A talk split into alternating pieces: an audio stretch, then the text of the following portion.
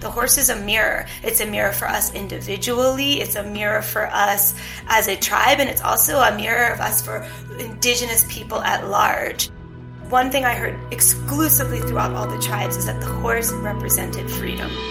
Join explorers and travelers on their journeys and discover distant places and fascinating cultures. From the highest peaks and densest jungles into the heart of adventure. This is Unfolding Maps with Eric Lawrence. This is the second episode with Erica Larsen here on Unfolding Maps. Last time we talked about her experiences in the Scandinavian Arctic, and this time I want to travel with her to another part of the world, which is America. We will explore the unique bond that exists between the horse and many Native American cultures. And I promise you that much, it's a very exciting journey. Have fun with our conversation. Hi, Erica. Welcome back to Unfolding Maps. Thank you so much for taking the time another time. Thank you. Thanks for having me back. On your journey following the horse, you met a man called Jade Bronco, a member of the Shoshone Bannock tribe, and he told you, quote, the horses are everything to us. They tell you when the season is going to change, when a storm is coming, when bad or good people are around, they are teachers, your best friend. It's a strong bond that cannot break, unquote. Last time we talked about the Sami people and the reindeers. And this time, obviously, uh, we want to talk about a different topic, different people and different animals. How did it come that you were interested in the particular connection between humans, in this case, Native Americans, and horses? So this story actually was, it's kind of an interesting background. Um, it sort of, it came to me from two, two roads. Um, so when I had, you know, kind of three years into that Sami work, um, I started working with uh, a photo editor called Sarah Leen, who really supported my vision and the things that I've been doing. And so she called me uh, for this story specifically. So this was created specifically um, in collaboration with National Geographic, and mm-hmm. um, she said, "Are you ready to come back to?" Are you ready to come back to the United States? And I was like, well, going back and forth, she said, well, we have this story for you. Um, we'd really like you to follow the horse into, into um, Native American culture and, and, and learn about this path and, and this connection. And so that was, that's really the sort of the seed for the story or the catalyst for the story. But interestingly enough, so at the same exact time, my husband had a dream. Um, and I remember I was, I was home for about two weeks in between, um, you know, from Norway to the, the US. I was home for a couple of weeks for some family from for some family things. I actually think it was for a, a small party for for getting married, and um, and my husband woke up and he said, uh, Erica, Erica, he said, I have, I've had this dream. And he said, so my husband's from Peru, just to give like context of it. And he said, he was like kind of nervous and he was, oh my goodness. He's like, I just, I, I was dreaming and all the, you know, he said, I saw all these, um, indigenous people from, from my, from his country, from Peru. So people, he's like all these, you know, all indigenous, uh, people from where I come from. And they were all, they just took you and, and took you away on horses. And he goes, and I was searching everywhere and I couldn't find you. And I kept getting these glimpses of you like in this part and that part, always on, on horses. And it was really so, and this was before Sarah, my editor, called me from National Geographic. And I swear, like two days later, Sarah called me and said, Erica, when are you coming back to the US? Um, you know, for good more. I was in the US, but when are you coming back to stay? Because we have this story for you that we'd love for you to do to follow the horse into Native American culture. So it kind of came to me, I think, from both yeah. angles, but that, that was the beginning. Was your husband worried uh, when you told him about that you might actually be taken away by the horses? No, I think he thought it was really, he was like, whoa, I think that's super interesting. He's a pretty, uh, yeah, he's a pretty grounded person. So I think he was just yeah. like, wow, that's great. so. So, so what was it beyond the dream about this uh, story suggestion that uh, interested you enough to actually make the decision to come back and do the story? So, well, two things happened. Um, my story in, in Norway was, had really completed its cycle. So I was in this process. And so actually I thought it was a really important way to come back to where I had been living and, and where I was born. And, and, to, but to come back through the horse and through the eyes of the indigenous people in the United States is, was extremely important, more than I could recognize because it was like coming back to the US, but on, I think on a little bit, um, kind of more profound ground. And I, and so I had these brand new eyes that I had, sort of grown over the last four years living in, in the Scandinavian Arctic. And um, all of a sudden to come back and to see the United States, but through the eyes of indigenous people. So it's almost a way to see my, my country in a way that I had never been taught about it before. And I think it was really imperative actually. Um, so it's almost like yeah, coming back on virgin ground and and but getting a guided exploration of it through the eyes of indigenous people of this land. And um, so for me, it, it was I feel like it was exactly the way I was meant to come back. No. Did you yourself have experiences with horses by then? Do you have a special connection to these animals, or did you really start to dive more into the topic of horses and humans uh, based on that story? No, I mean, I had ridden some horses, and um, my husband has horses in Peru, a few, but no, it wasn't that I had this profound mm-hmm. connection to horses. Um, so like, which is great, I think, in a way, because I think like any of the stories I, I tend to open myself up to, um, I go in pretty open minded because I don't have all these these built up expectations. So yeah. I really and and something really interesting is because of that too. Like I really tried to let the horse guide me through Indian country. And I think that's really important. It's like the horse really became the guide into Whereas I feel like with the Sami, the, the people sort of guided me to understand the landscape and the reindeer. But I feel in this case, the horse sort of took me on its back and guided me through all the different territory. And yeah, it was very open. And no, I, I really didn't have a lot of experience with horses before. How did that work if you say the horse guided you in quotation marks um, through this project? How how did you approach this project and how did you decide where to start your journey and uh, yeah, follow follow the horses?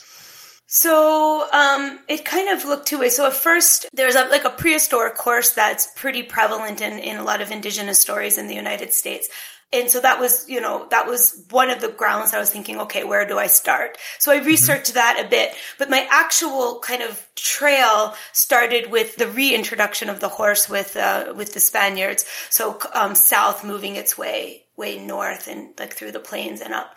So um, I, I did it a little bit that way, just kind of trying to understand how the horse actually reintroduced itself um, with the tribes. But um, again, that got, that was just the basis of looking at, okay, where can I actually start from? And that sort of got mixed around. I wouldn't say I followed that the, the whole way.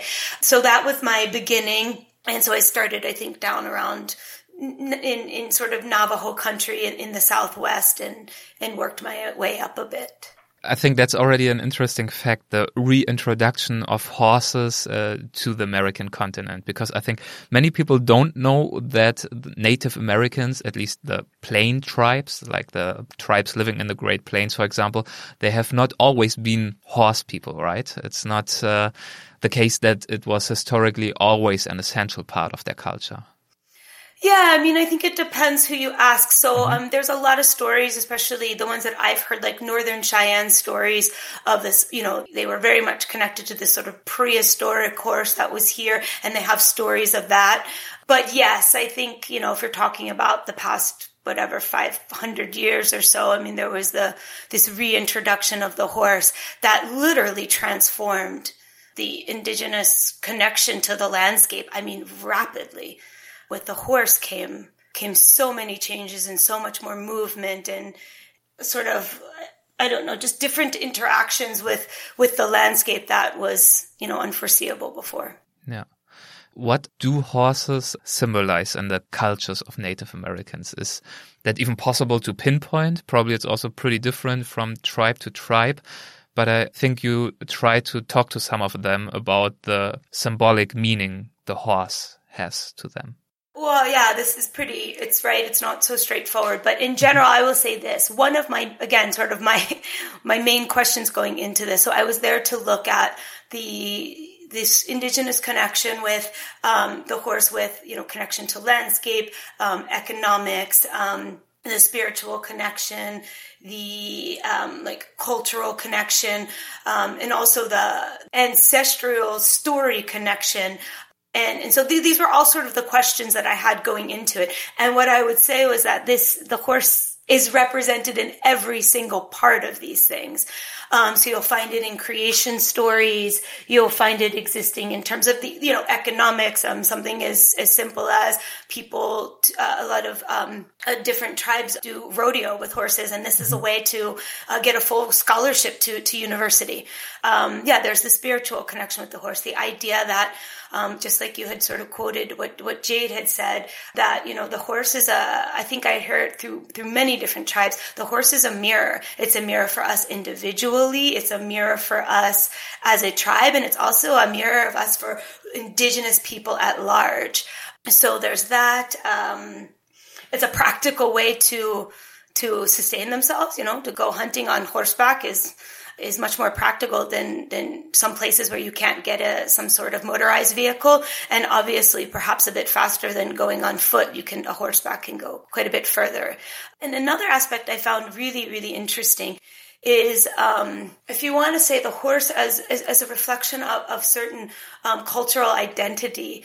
And, and and one thing that I saw this was very specifically was in regalia. And there was this one young woman, Katie Harris, and she was incredible. She took a year off between her high school to her university um, to sew her own regalia, her her own um, traditional clothing, and also that for her horse. And I asked her, you know, why would you take a year off to do this? And she said, well, there's a couple things. She goes, the minute our regalia is sitting in a museum, she goes, it's dead. She goes, it's only when it's living and breathing and we are wearing it that that we are alive that and this, these are her words. And she said and you know what? I have regalia for my own my own dress and the dress of my horse that's been passed down to me from generations. She goes but i am making history by by sewing my own for today. This will be the history and the tradition and the culture and that connection for my children and my grandchildren. So she was probably i don't know 18 or 19 at the time when she was telling me this and so um, that was really important. So there's the idea of the new and the old merging, and the idea that as you are creating new regalia using old designs but creating new designs, right? This this kind of there's this cross section of of of like living culture. It's not that everything, ha- and I saw this again with the Sami. It's not that everything has to be you know preserved in a box from from 500 or 1,000 years ago. This is something that is living and growing and breathing today and that is all of these things are important to to how we identify as as indigenous people and with respect in respect to their different tribes. So um, that was something she taught me. And you know so she basically some of this was old stuff and a lot of it was brand new stuff that she created and will continue to create. And her dad took her hunting um, to get and so basically this is elk skin that's been done by her and her father. And so it's just it was incredible to see this Young. It's a beautiful piece of work, like white leather and uh, just very uh, finely worked uh, on her horse. You just showed me a beautiful photo of her with her horse all dressed up. Yeah, and, and, yeah. and the beadwork as well. It's really yeah. interesting, right? It like it merges. It's like I said, some of it's old, some of it's you know maybe I don't know how old, but couple hundred years maybe or yeah, maybe maybe not that old I shouldn't say I'm not sure the the yeah. age but some of it's you know and some of it was done you know a week before we took the photograph and it doesn't matter it's all bridging this this this you know it's all yeah. bridging time together and like yeah. i referred to before like the magic of photography is can merge time together. And so can these um you know these different types of of artistic uh, creations that what i would say from katie was really inspired by her connection to to the horse Uh, do you think you would be able to provide us with a photo for the show notes that, so that we can this way show it uh, to our audience? They can yeah, of course. Yeah, we can specifically have that picture. Yeah, for sure. Yeah, cool. Then I will just put it in. So for everyone listening, you can uh, check it out on at uh, unfoldingmaps.com and uh, look at the photo that we just talked about. Very nice. Yeah, another photo that uh, comes to mind now that we are talking about the really visually impactful connections of Native American uh, tribes with horses in terms of traditions and history in this case, uh, but in other cases, of course, also, for example, uh, in terms of landscape. I'm just uh, thinking of a, a, photo, a very powerful one as well, and I'm also just looking at it right now, of a man called Jones Benally, a medicine man, right? And it shows him with a horse on a plain, and there's a lightning bolt in the background so a pretty powerful display of nature, but at the same time, there's this intimacy between him, the man, and his animal, and uh, it's it's a really magical photo for me. Do you know which one I'm talking about? Yeah, it's called um, Jones with Moonwalker. Moonwalker is the name of the horse. Yeah, that photograph. So it's super interesting. Actually, my connection with the Benally family was from, we have mutual Sami friends. So that, mm-hmm. so everything's oh, yeah. connected. Yeah. Um, and, um, and he, and Jones has a son, Clayton, who's also quite a horseman. So I, I went to spend time with their family several times over the years that I was working on the story. And um, yeah, so Jones, um, you know, had worked as a medicine man for years in Navajo territory and had you know, we just went out that day to make a portrait. I wanted to photograph him with Moonwalker, and Moonwalker was a horse that was actually gifted to him from services he had had um, provided for somebody. So there's this idea of this bartering system, right? Instead of paying cash like you perhaps you would to a doctor, um, he was gifted a horse in in exchange for the services he had provided for a family and this was the horse. So, you know, as I was kind of looking to understand this connection with the horse better, he said, let's do a photograph with Moonwalker. And so we went out to an area on Navajo that he wanted to bring me to. And again, I was just looking to make maybe even a very still portrait of him with the horse. And then all of a sudden there's this lightning storm happening behind me. And it was incredible. And I never, like, I just didn't even think it was, just didn't even think about what would would come on the on the photograph. And we were going and taking pictures. And at one point, Jones says to me, "Well, did you get it?" And I didn't even know what he meant. Um, and he's like, "I think you got it." And when I saw the photographs, I saw this beautiful kind of ray of lightning looking like it's hitting the back of the horse, right? Or it's emanating yeah. from the horse. However, obviously it didn't hit the horse. It was in the background, but I didn't even know. I mean, I was just photographing and in, in, and I didn't see this till way after, but in the car, we actually took a car ride back. This was quite a bit from his, from his home, the, the area. And he started talking to me about the connection. And he said that, you know, the, the, the, the horse, and I think specifically the white horse had um, connection to to the lightning, and that it was born of the lightning, um, and that you know also that the, a lot of the power of the people are, of the Navajo people come from the horse. So there was so I think, and again, these are just words that don't I think come across very well in English. Um, or, or, you know, or I'm not translating the, the interpretation of what he was telling me very well. But I think if you see the photograph, perhaps you'll understand this. You know, I think he gave me that picture that day to show me what he, what he was trying to show the power of his connection and his people to this horse and specifically the white horse. Um, I think the photo sums it up, and my words are a very, very cheap interpretation of it. Um, some other memorable encounters that you had were with Rosa and John Yearout, if I pronounce that correctly. Mm -hmm. um, they showed you their project in uh, north central Idaho, I believe. Who are they and what was their project all about? Uh, so they were wonderful. They, um, Ro- Rosa and John um, live on the Nez Perce Reservation.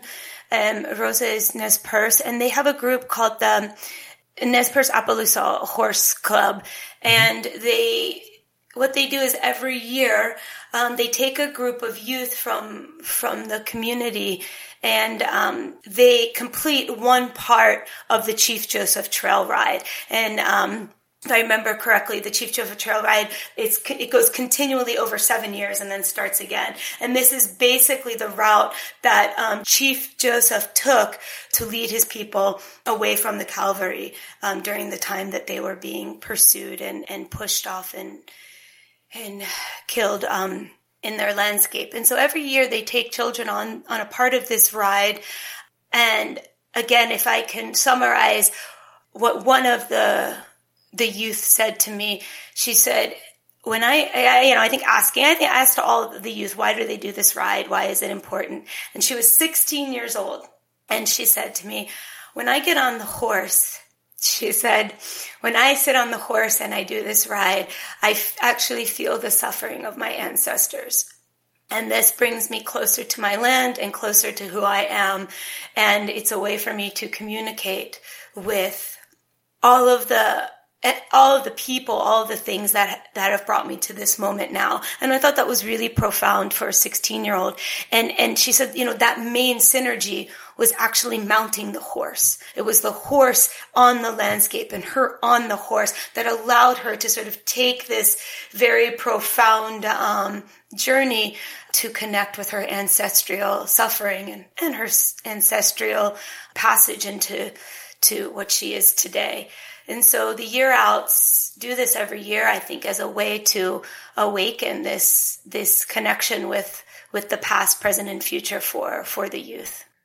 Yeah, it's uh, so meaningful what they told you about their relationship with their horses and what it really means to them. And uh, I mean, you keep uh, humbly mentioning that uh, probably you don't do them justice with your words and rather like and try to do them justice with your photographic work but it's still such an uh, ambitious project to do that, right?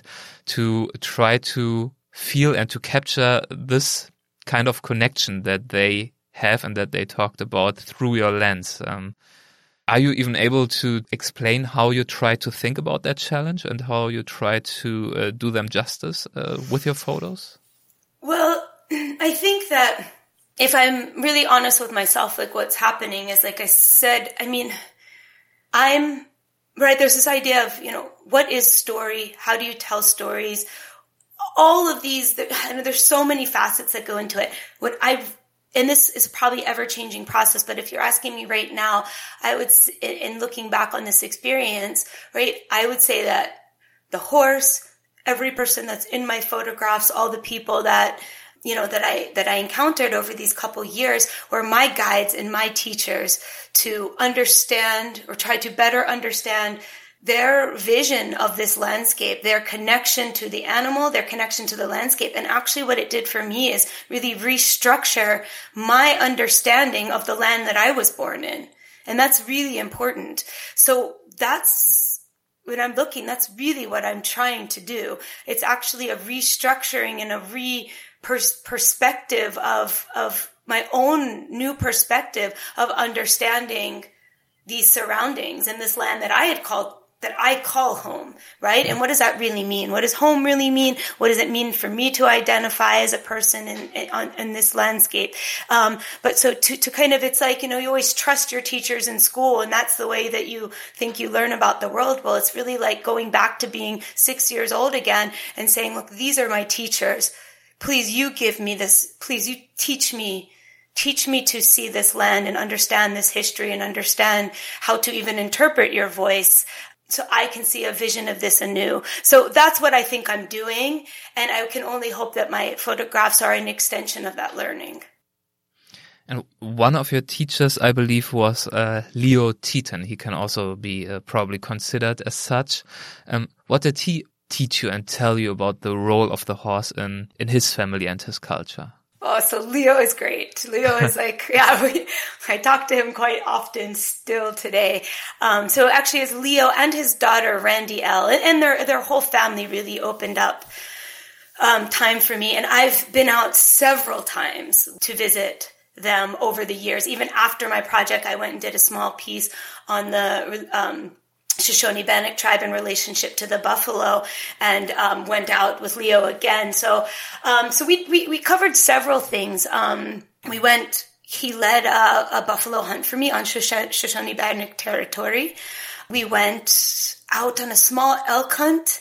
I, we never made it so far, but we went out, we got the horses ready and kind of went out to some territory where they would go elk hunting. And, um, if you talk about, um, going to a buffalo hunt with him, um, can you talk about that a little bit? I mean, of course, I think we, we all know the majestic and impressive, uh, and also brutal scenes from like dances with the wolves and so on. Of course, probably today it's a little bit more humble, but I can imagine that it's still very impactful to be part of that process. So, so th- there's really been this sort of, um, you know, kind of re, um, what would be the word like reacquiring um, and, and rewilding of the buffalo on, yeah. on in the United States, and so a lot of different tribes um, have have access again to get the buffalo back onto their land. So that where when we went buffalo hunting, it was on Shoshone Bannock territory specifically because they also have like a tribal hunt in, in, in a different area in Wyoming. But we um, we did it on on the territory on the reservation. And it was a small group of us, Leo, his daughter, some friends. Um, and yeah, they, they saddled up two horses and went out and they did the hunt on horseback. And they took one buffalo and there was a small ceremony before and afterwards and all the meat was given out to the tribal elders and i think the skull remained um, I believe with his family, they kind of put them outside of their sweat lodge. Um, and I think one or two years later, we actually did a sweat outside of that lodge. And um, yeah, and then right there, they you know they took the the buffalo um, and they cut out the heart and um, is full of blood. And everyone that was on the hunt um, circled around, and we all took a drink of it, and um, it sort of closed off the process um, as a bit of reverence and thank you. And um, I think to to that exchange of life. And um, yeah, it was beautiful. It was really beautiful to to be on horseback as well and watch um, the hunt in that way. And yeah, Leo's been a really kind of very open teacher to me. So beyond taking you on these hunts and making you a part of that, was he able to express to you his personal relationship to his horses and what they mean to him? Yeah, I think for Leo, they're everything, right? Their connection to himself, connection to his landscape. Um, he was involved with Indian relay racing forever. So, I mean, this is about action. It's about sport. It's about um, athleticism. It's about competition, rivalry, all of these things. It's about teaching. It's about um, bring you know. It's about bringing um, passing on knowledge from from elders to to youth and and and bringing them up in this tradition of racing that gets them connected to uh, um, everything, the language, the the heart of of what it means to be Shoshone and Bannock and it's also a power. I think there's this connection to like, you know, um, power that comes from a true sense of self. I think he showed me that as well. And I think the one thing I, I and these are my words, not his, but I think the horse imparts a great amount of of generosity on on the people and therefore I saw this immense generosity in the people themselves. And I think that's, you know, I think often we'll hear that, you know, we're a mirror of the horse, or um, I hear this a lot, or that the horse teaches us how to be.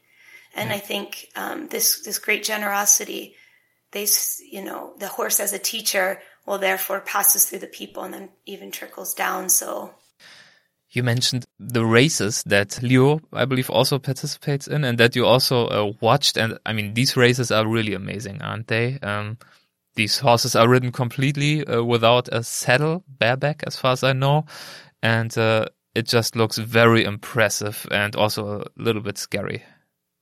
Yeah, I mean they're beautiful. I mean, they, oh my goodness! First of all, it's like you're looking at just like prime athletes, right? You're not doing these Indian relay races if you're like loafing around watching TV all day. These are like prime prime athletes, people in really really physically great shape you know, and also like their horse, yeah, they're, they're riding bareback. They've like, you know, and it's really interesting. People talk about breaking horses, which I, which I heard often is quite a, quite a, you know, sort of Occidental term to use, but it's this idea of that you and the horse become one.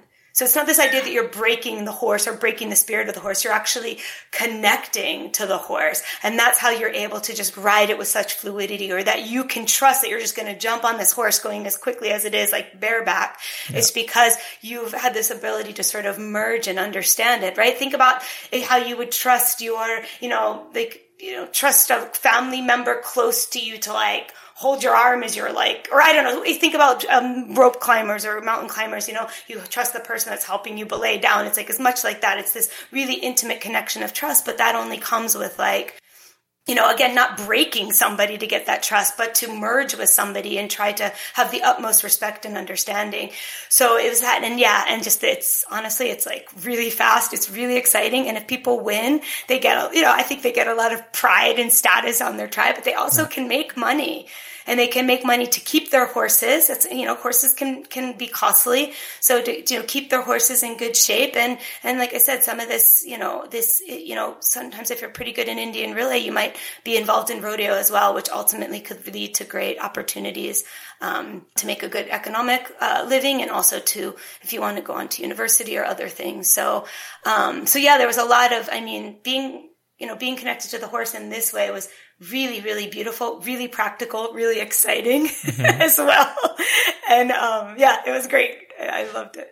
At this point that you made about not uh, breaking the horses, that uh, brings me back to uh, Joan Spinelli, the medicine man with a photo with a lightning bolt and his horse, and his son Clayson, that you, I believe, also mentioned already a little bit earlier on. I think he also told you, right, that uh, if it comes to young or green horses, he said, we don't want to break the horse. I need to understand them. And I believe you also showed you how uh, such a work looks like to get into a kind of synchronization with uh, such a young horse and to actually, yeah, to try to understand them instead of breaking them. Yeah, Clayson said to me that you know, there's this, you kind of, the idea, again, yeah, that you're not breaking the horse, you're building this bond. Yeah. And he said that happens by you breathing on the horse and the horse breathing back to you. That's the f- sort of first step. And yeah. then it's step by step by step, riding it a little bit. And, but it's like, it's really building trust and building trust is this exchange of breath. I would like to uh, very briefly discuss another topic that maybe is not directly related to the horse project, but as far as I know, you were also um, at the Dakota Access Pipeline uh, protests that uh, took place in, I believe, 2016 or 17 yes. i think 16 it was the largest 2016 and 17 so. Yeah it, i believe it was the largest gathering of indigenous uh, people in the world for quite a long time right? Um, why did you decide to go there with which questions maybe that you wanted to find answers for? So, um, again, it's twofolded. I was, um, you know, I, I, I, was working with National Geographic as well on that. Mm-hmm. Um, but one of the families that I worked with pretty intimately with on the horse story, um, that I met in 2011, Lynette Two Bulls and, and Philip Whiteman, um, I, I've become quite close with with their daughter Krystal Two Bulls, and um, and she was working at the time um, sort of as this communication liaison for Red Warrior Camp, which was one of the three kind of main camps at the time that was set up. And we were talking, and so she she invited me and, and said that you know I would sort of get the perspective of what was going on in Standing Rock uh, through the eyes of Red Warrior Camp. So I specifically was working with that group, at least the first time that I went out. And I went with her. And yeah, I mean, this was super important. Um, everybody that went to Standing Rock, literally, I believe hurt. there's so many things being said at Standing Rock, so many messages, so much energy, so many important kind of manifestations but I, right, this is the idea of the storyteller and the story and the audience and all these things, but, but we're all going to hear something a little bit different. So what all I can say is what I kept being told, me personally, was mm-hmm. that we are experiencing actually like part of a great awakening and that, you know, since colonization, and especially in the Americas, um, there had been this kind of time of going to sleep, right? Which maybe could ultimately physically represent as like a separation of landscape as well, right? Yeah. Um, and this experience in many, many different ways that we probably all know about, which loss of language, loss of connection to like actual loss of land, loss of all, you know, all of these, loss of freedom. And that's important too, because one thing I heard exclusively throughout all the tribes is that the horse represented freedom. So this is this, that's actually really interesting as a symbol. Yeah. I think every tribe told me that the horse represents freedom. But um, anyway, so so I kept hearing this, this standing rock was this time of awakening and, and, and basically that people were, were remembering again how to translate the landscape, remembering how to believe in their role as stewards and, and, and part and an integral part of everything around them. And they said they would actually perhaps remembering again a language they were remembering a language. And perhaps at the same time, they were learning a new language. And that standing rock for them was like the, was like the awakening of the great giant of this time period. And then, you know, that's why, you know, the North and South came together, why people from everywhere were drawn, because this is like, you know, this was just one of the epicenters of it, but it's something that was, you know, kind of popping up everywhere in the world. Um, yeah, that is so. why I, I, believe it was much more than uh, a moment of resistance to protect the environment and to be ecologically responsible, but it was for them really also a moment of identity, right? Where they came together and shared these goals. Yeah, I call it just greater than a pipeline. Yeah. right? I mean, it's better to just hear pipeline, pipeline, but it was greater yeah. than a pipeline. And yeah. it was, yes, it's that. It was, you know, that, but also it was many, many, it was really, really multifaceted. Yeah. Um, and I think for me, especially with such a deep interest in, in people that can interpret, you know, our changing environment, not only physical environment, but our actually changing consciousness and changing um, cultural and social structures. Um, I think it's was imperative to go to Standing Rock and to have a even a small opportunity to under to to listen to that. And it was for me another great opportunity to listen to you. I just want to refer back to what you also said uh, during the past few minutes. The horse is a symbol of freedom for them. I think that is very beautiful. Um, did you get this feeling personally as well? You as a visitor who doesn't have this um, decades old connection to the horses, did you also get this a sense of freedom when riding them, when touching them, being with them from that trip? Yeah, what I would say is that right, I guess it's what you define freedom as. Mm-hmm. And if I define freedom as greater understanding of of what it means to be human, then then yes. Because I got such an intimate and open reception and, and, and guidance into, you know, what this connection represented. And I think ultimately helps, helped me to, right? Like, it's like reframing a structure in a completely different way of of what this landscape of what we call you know sort of North America is. So I think that's right. That that yeah. sort of, if you want to say that sort of guide guidance down that path is is a beautiful freedom because you know with the the more I don't know if I'm phrasing it right, but but that's I, I, don't know. I don't really have the words. What I what I mean is that the opportunity to get to like restructure the way that you see and understand the landscape that I, I maybe only had. You know, I, I didn't. It gives me this profound, different way of of understanding this landscape.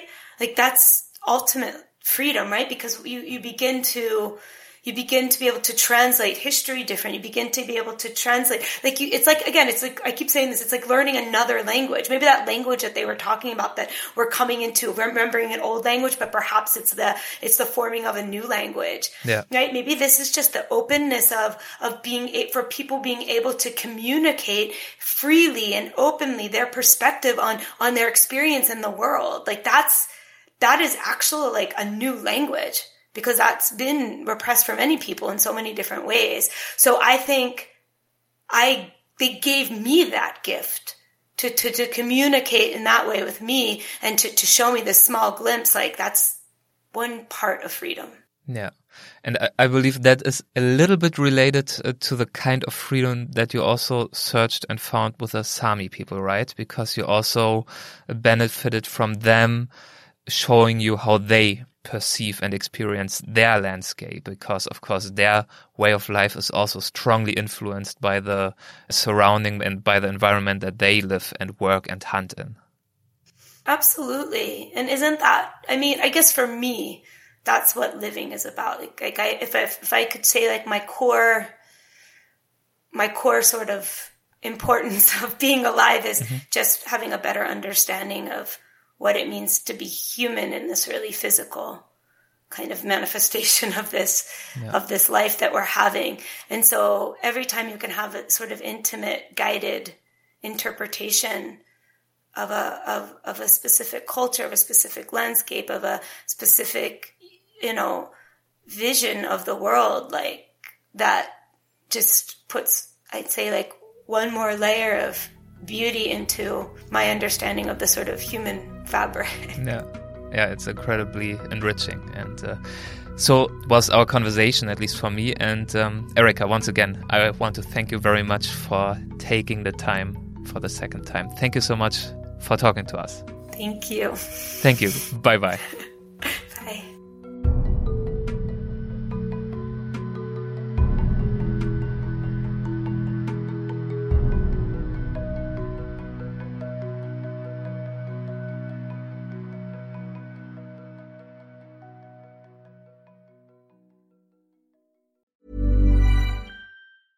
Mom deserves the best, and there's no better place to shop for Mother's Day than Whole Foods Market. They're your destination for unbeatable savings, from premium gifts to show-stopping flowers and irresistible desserts. Start by saving 33% with Prime on all body care and candles. Then get a 15-stem bunch of tulips for just $9.99 each with Prime. Round out Mom's menu with festive rosé, irresistible berry chantilly cake, and more special treats. Come celebrate Mother's Day at Whole Foods Market.